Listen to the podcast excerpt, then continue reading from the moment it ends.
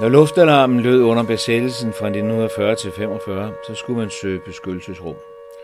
Og i mange private huse og ejendomme havde man i kælderen indrettet sig sådan, at man kunne opholde sig der, indtil alarmen var blæst af.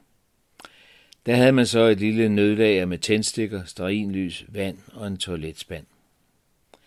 I skoler, teatre, kontorbygninger, hvor der var mange mennesker, skulle der være beskyttelsesrum, og i parker og på tomme byggegrunde blev lavet dækningsgrave, der mindede lidt om skyttegrave. I 1943 kunne beskyttelsesrummene rumme ca. 8-10 procent af befolkningen. Men under indtryk af de store bombninger i de tyske byer, Hamburg og Lübeck, så bestemte man, at der skulle bygges betonbunkers, og målet var at kunne rumme 25 procent af landets befolkning.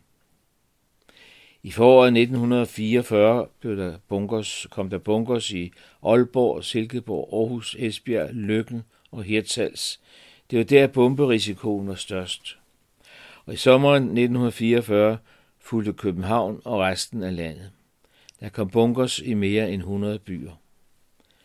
Materialemangel og strejker forhindrede eller forsinkede planerne, men i maj 45 så var der 5.751 af de 5.800 projekterede taget i brug. Sådan en standardbunker var en øh, kubelkonstruktion med plads til 50 personer, og her sad man så på ræd på bænke, indtil alarmen blev blæst af. I Roskilde eksisterer der stadigvæk 24 bunkers eller betondækningsgrave, som de teknisk hedder – og langs vores sti er der tre anlæg. Her på Gamle Landevej 32 og i nu Ny Østergade 1 ved parkeringspladsen ved stationen og ved Erik, den Eriksvej og på Eriksvej ved den gamle dyrskueplads.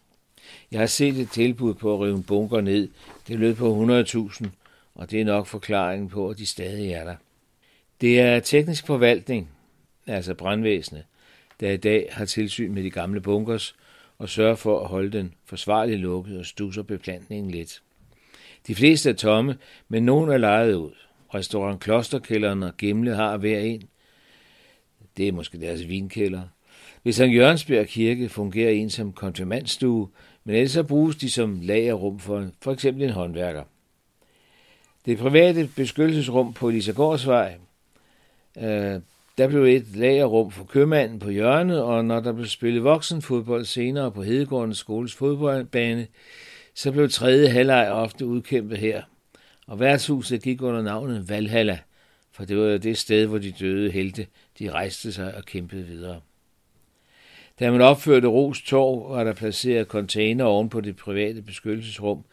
Det havde firmaet fået lov til mod at fjerne det hele, når byggeriet var færdigt, og det har de gjort.